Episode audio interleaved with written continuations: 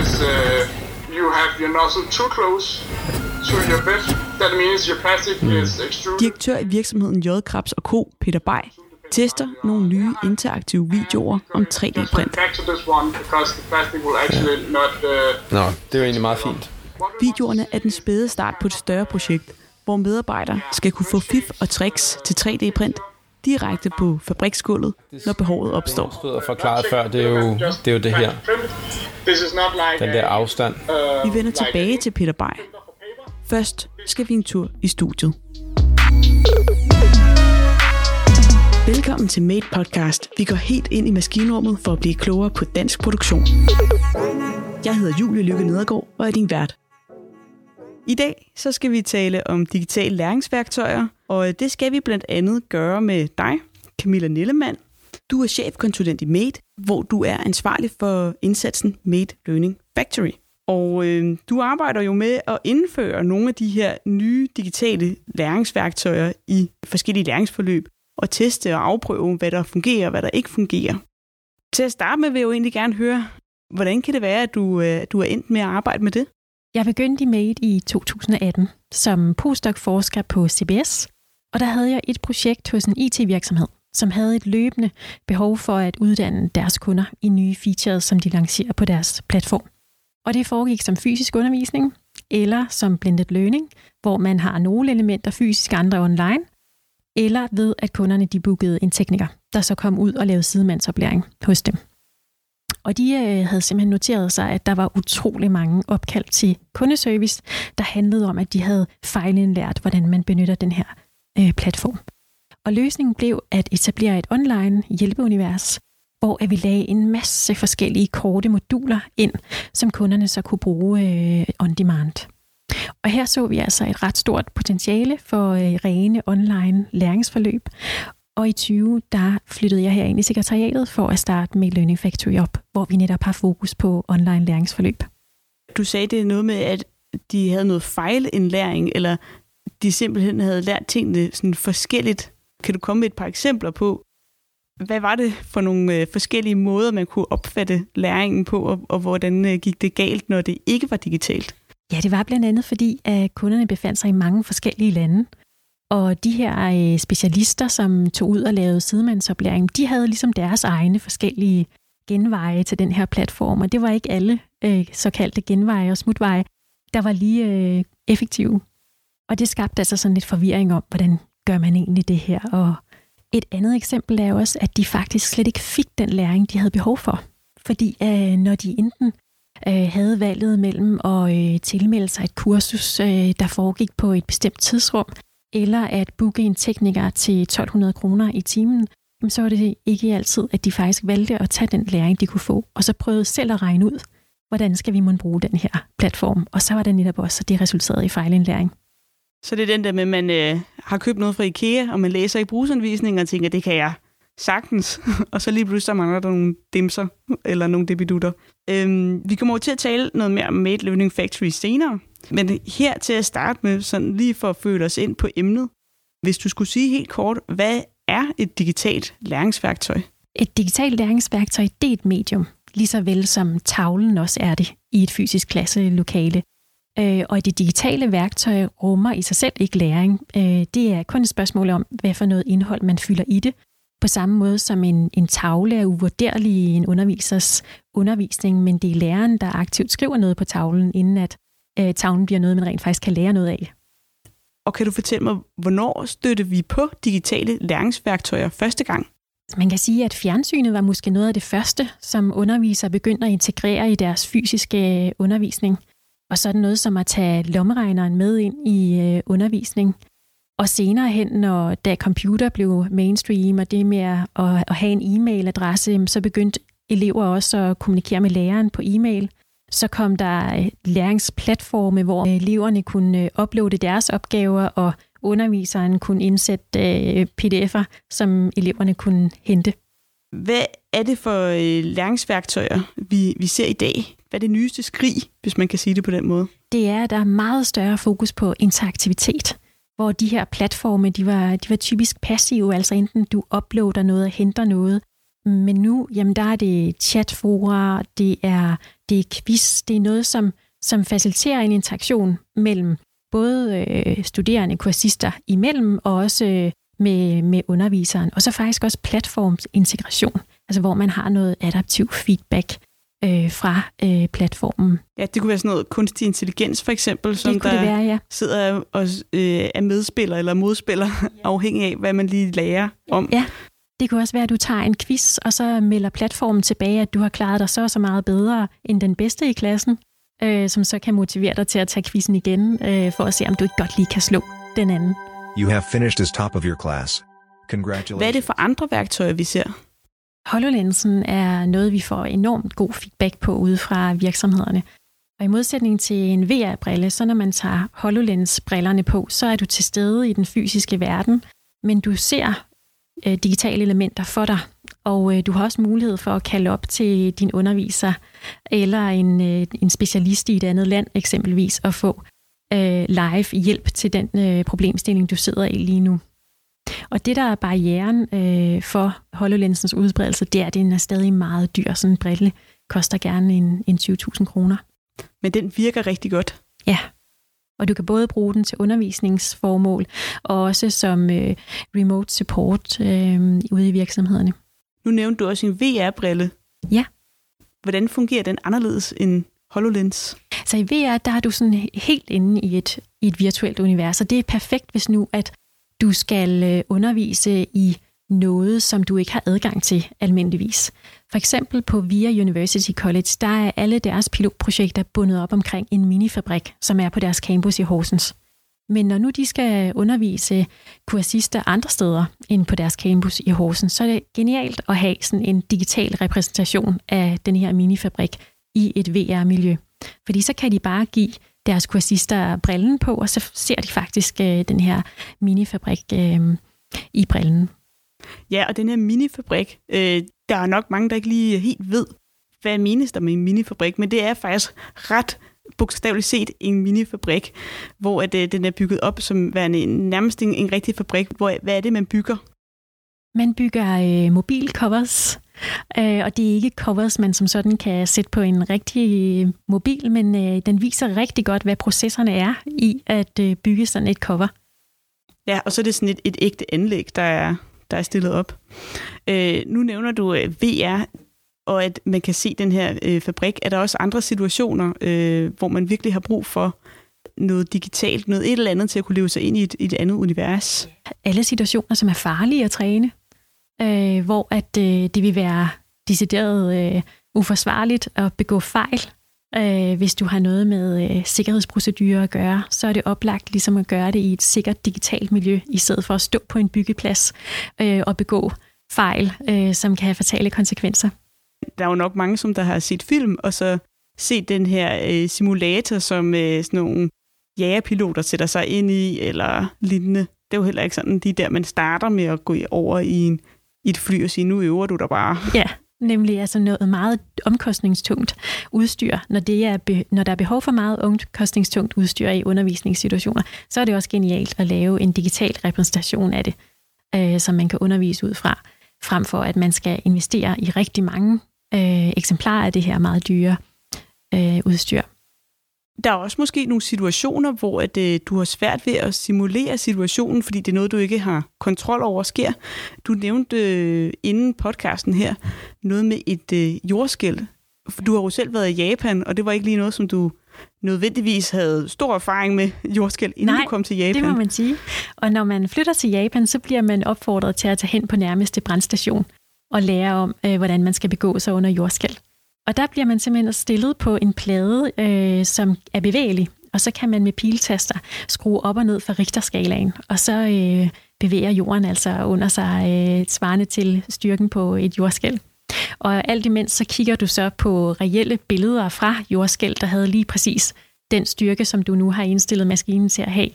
Øhm, Hjælp, hjælp det dig? Og... Ja, helt sikkert. Det giver jo en fornemmelse, som man slet ikke øh, kan hverken læse sig til eller se sig til øh, på en skærm.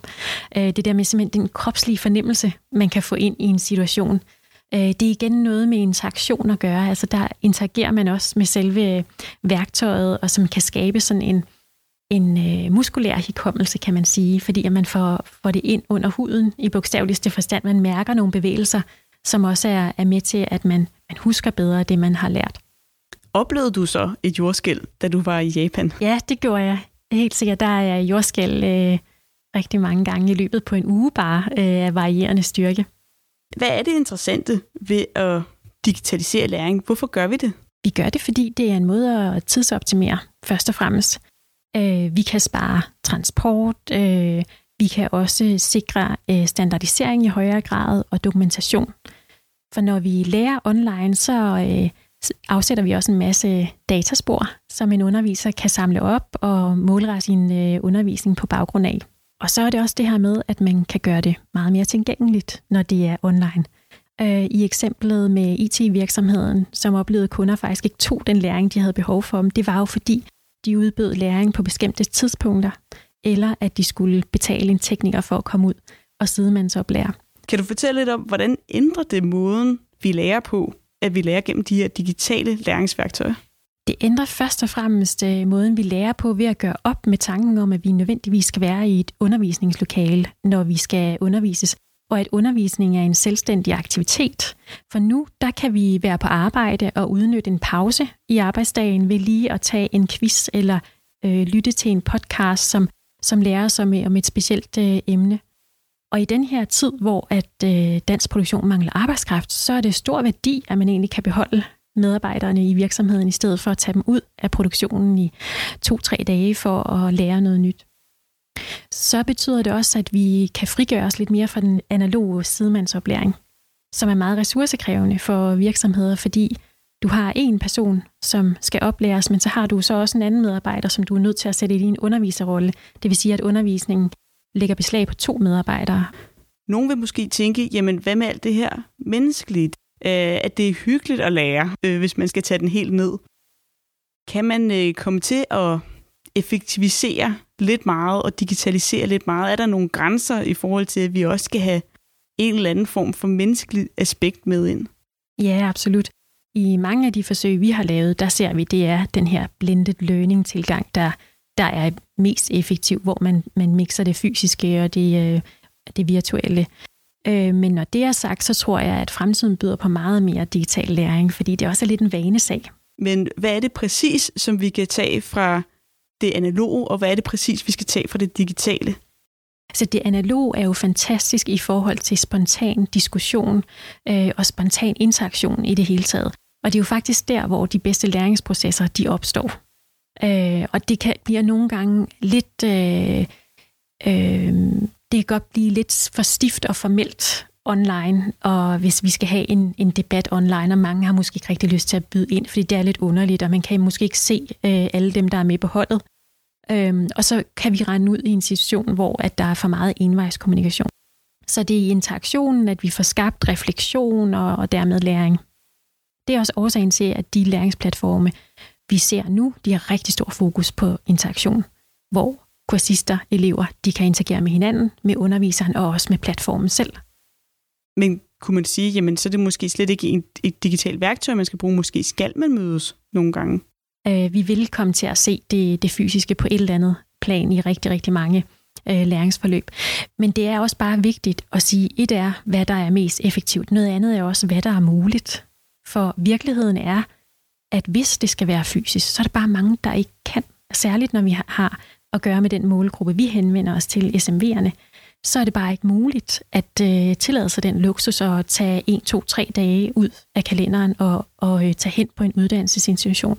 Og der er det altså meget vigtigt, at vi har nogle effektive forløb, som er 100% digitale.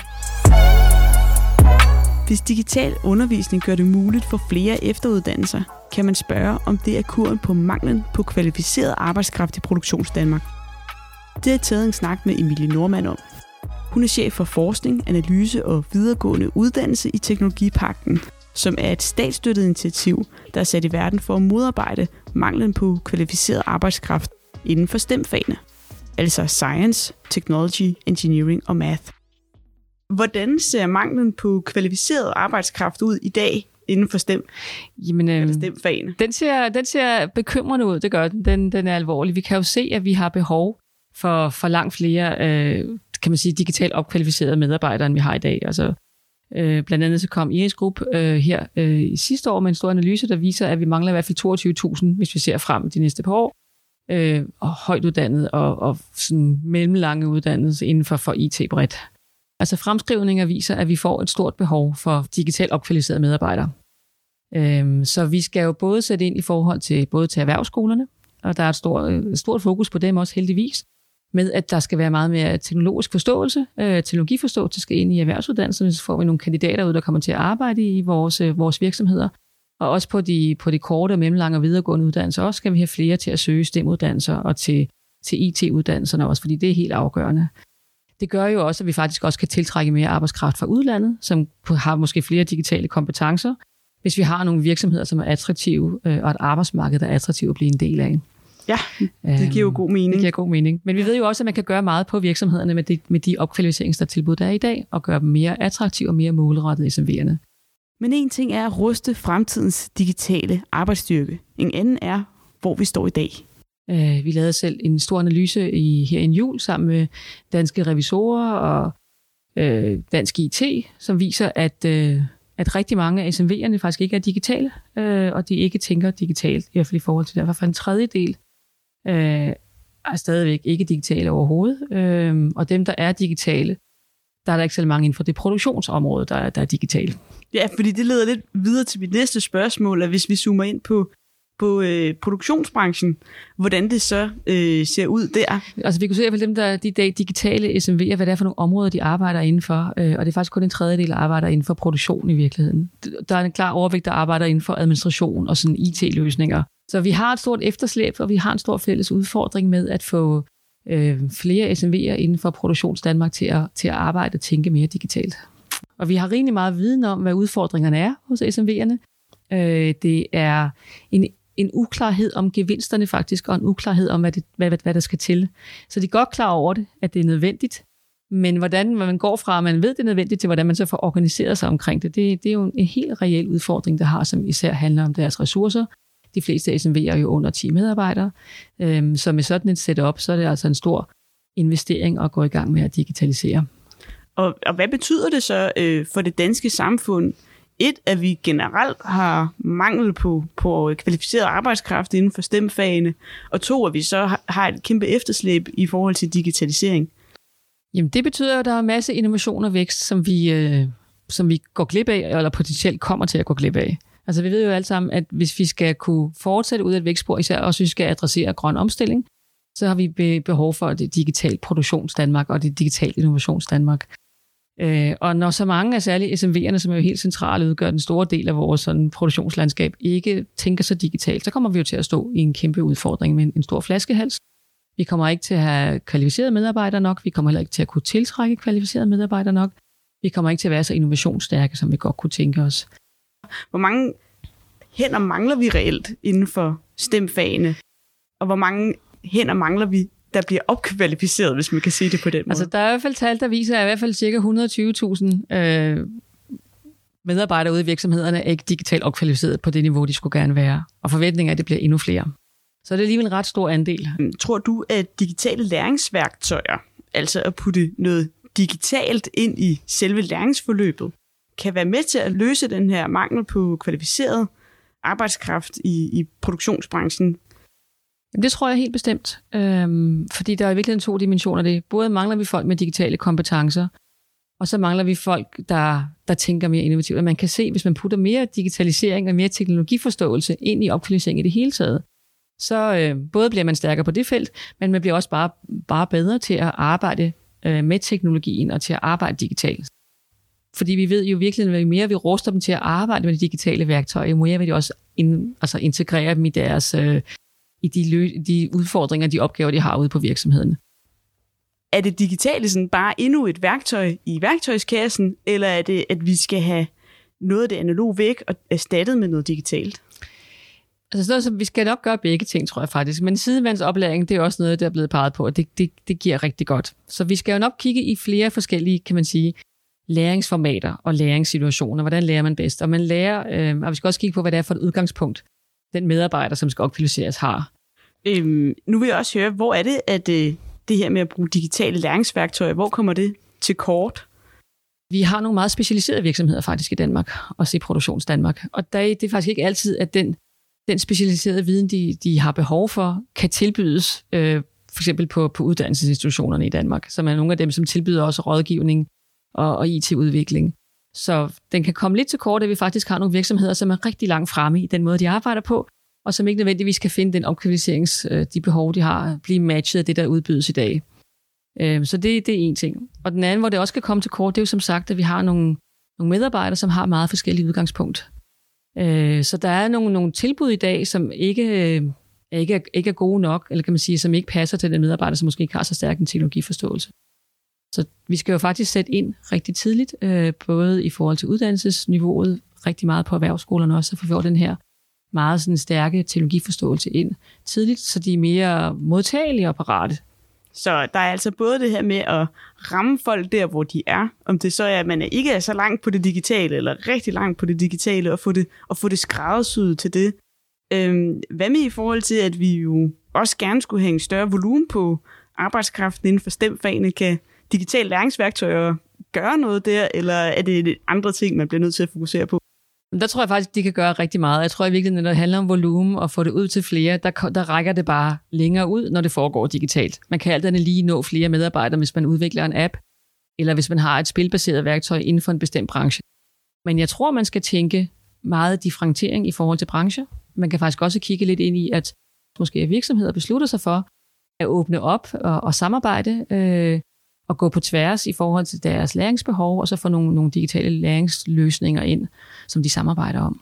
Du nævnte også, øh, da vi talte sammen over telefonen, at der var en anden udfordring. Netop det her med, at der er rigtig, rigtig mange tilbud. Så en ting er at, at skræddersy og lave nogle helt specifikke tilbud, men en anden ting er, hvordan skal virksomheden så finde rundt i dem? Ja. Kan du prøve at sætte et par ord på det? Jamen det er rigtigt, og det var også nogle af de udfordringer, vi blev konfronteret med, da vi havde vores symposie her. Øhm, det var, at der er lidt, måske ikke en jungle, men der findes rigtig mange øh, tilbud. Så både har man faktisk ikke altid en bevidsthed om, hvad for nogle rådgivningstilbud findes der for mig og min virksomhed og min branche, eller det kan føles uoverskueligt. Så der er nok en fælles opgave for os, der arbejder med, med opkvalificering af medarbejdere, at prøve at, at gøre det mere overskueligt, hvor man kan finde de her rådgivningstilbud. Øhm, måske lave nogle, nogle portaler, som vi ikke har i dag, som skaber et overblik, og som er nemme at gå til. Øhm, og så skal vi jo også kigge på, hvad det er, vi tilbyder SMV'erne, altså hele den der øh, segmentering, som jo er, at vi skal have en forståelse for, at vi faktisk skal have flere tilbud, fordi de skal, de skal tilpasses de der meget forskellige SMV'er på tværs af brancher. Så jeg tror ikke, at vi har for mange tilbud i dag i virkeligheden. Altså vi mangler stadigvæk nogen, som er så, så tilpasset den enkelte SMV's behov. Øhm, det er i hvert fald også områder, vi bør sætte ind overfor. Hvis du helt kort skal sige, hvor vigtig er digitale læringsværktøjer øh, for fremtidens arbejdskraft? Altså, de er helt centrale for fremtidens arbejdskraft, og de er helt centrale for Danmarks fortsatte innovations- øh, og vækstkapacitet, og de er også helt centrale for den grønne omstilling. Så hvis vi skal lykkes med den grønne omstilling, skal vi også lykkes med, med at digitalisere vores arbejdsstyrke og få dem opkvalificeret ud i stem. Du lytter til Made Podcast. Kan du fortælle mig, hvad er en læringsfabrik? En læringsfabrik, øh, det er et samarbejde mellem uddannelsesmiljøer, forskningsmiljøer og virksomheder. Og øh, hver læringsfabrik er forankret på en øh, videregående erhvervsrettet uddannelsesinstitution, henholdsvis Professionshøjskolen UCN, via University College og af Københavns Erhvervsakademi. I arbejder så i de her Learning Factories med pilotprojekter. Kan du fortælle kort, øh, hvordan foregår sådan et pilotprojekt? Det er inddelt i fire faser, hvor at man i den første fase går i dialog med øh, fokusgruppen, som består af produktionsvirksomheder og brancheorganisationer, som kan tale på vegne af produktionsvirksomheder, om hvilke emner de har behov for viden omkring, og hvilke undervisningsmetoder øh, de har en præference for. Herefter så udvikler læringsfabrikken øh, et øh, læringsforløb, som så bliver testet først med studerende, dernæst med virksomheder. Og der bliver opsamlet feedback på den første efterprøvning af læringsforløbet, som bliver brugt til at optimere det yderligere. Og det sker i fase 3, således at i fase 4, når vi skal have implementeret det, så er vi sikre på, at øh, det læringsforløb, der er blevet udviklet, det er noget, der efterspørges af virksomhederne.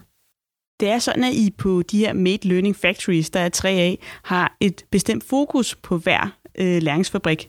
Kan du fortælle kort, hvad er det for tre fokus, I arbejder med? Oppe hos UCN, der har de fokus på simulering af processer og produkter. Hos VIA, der øh, har vi lige nu kigget på, hvordan, hvordan vi kan digitalisere analog sidemandsoplæring ved hjælp af forskellige teknologier.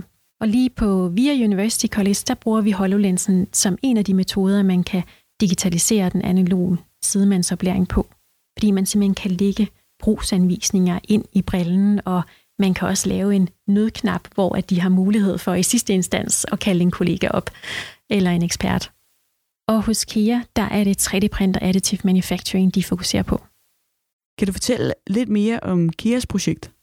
KIA er i gang med at etablere et digitalt bibliotek med en masse moduler inden for 3D-printer additive manufacturing, og tanken er, at man som medarbejder i, øh, i dansk produktion kan logge sig ind på det her digitale bibliotek, når man oplever en udfordring ved 3D-printeren.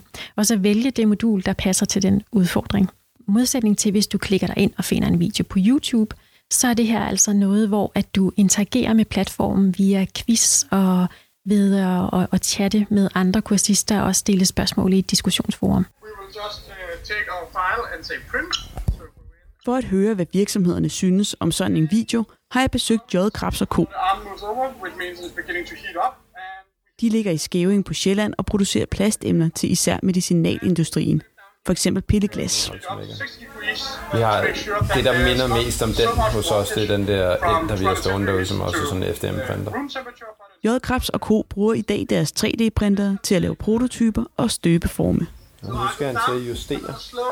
Peter Bay, direktør i J. Krabs Co., sidder og klikker sig igennem fire tidligere piloter af Kias 3D-printvideoer. Men det ser ud som om, at de faktisk kun de der quiz, at det var kun i den første video.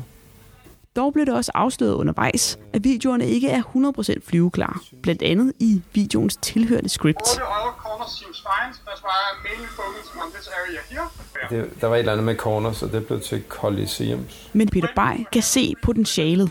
Altså man ville jo klart kunne bruge det til sine, øh, altså når der kommer nye medarbejdere, eller vi har også medarbejdere, blandt andet nogle af vores plastmager, som godt kunne tænke sig at bruge printerne mere selv. Så det der, at der var et bibliotek, hvor de lige kunne gå ind og se, okay, når du skal bruge en øh, Enter eller en Formlabs, eller hvad det er, at der er nogle videoer, der viser, hvordan de skal gøre, hvad de kan gøre. Derudover er der nogle mandetimer at spare. De øh, studerende, vi har, når vi er praktikanter, der ville det da være super fint, at de kunne få en, en introduktion til nogle af vores printere gennem sådan en video, frem for at det er en af de andre medarbejdere, der skal ud og vise dem, hvordan de skal gøre. Hvis vi kigger ind i krystalkuglen, skal vi sige 20 år frem, hvad er der så sket inden for det her felt? Jeg tror, at HoloLensen er blevet meget billigere og dermed mere udbredt. Og så tror jeg, at vi er blevet meget mere komfortable med at blive undervist online, og slet ikke rigtig stiller spørgsmål til, om det er effektivt, men at det er blevet så almindeligt, at, øh, at vi modtager øh, undervisning online, og også ser de potentialer, der er for effektivisering og for, for den lettere adgang, man, man har til det, og den fleksibilitet, det giver, at vi kan undervises, når det passer os, og lige inden for nøjagtigt den problemstilling, vi har behov for at vide noget om. Hvad er fremtidsvisionen for? Vi har lige indgået øh, partnerskaber med DIMEC, som er en finsk organisation svarende til MADE, og øh, Hanse Universitet, øh, som gerne vil teste nogle af vores læringsforløb i en kontekst af, af deres virksomheder i henholdsvis Holland og Finland. Og formålet er her at finde ud af, om det vi udvikler i Danmark er plug and play, eller om vi skal tilpasse det, når vi har med virksomheder i andre lande at gøre, og i givet fald, hvordan. Ja, jamen, øh, så er der ikke andet tilbage end at sige tusind tak for dit besøg. Og så vil jeg også sige tak for al den viden, som du og Emilie Normand og Peter Bay gennem den her podcast har, har delt med os i dag. Tak fordi jeg måtte være med.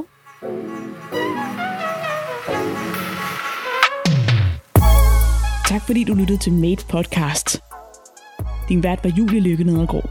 Du finder flere Made Podcast om produktion i Danmark på Spotify, iTunes og på vores hjemmeside made.dk.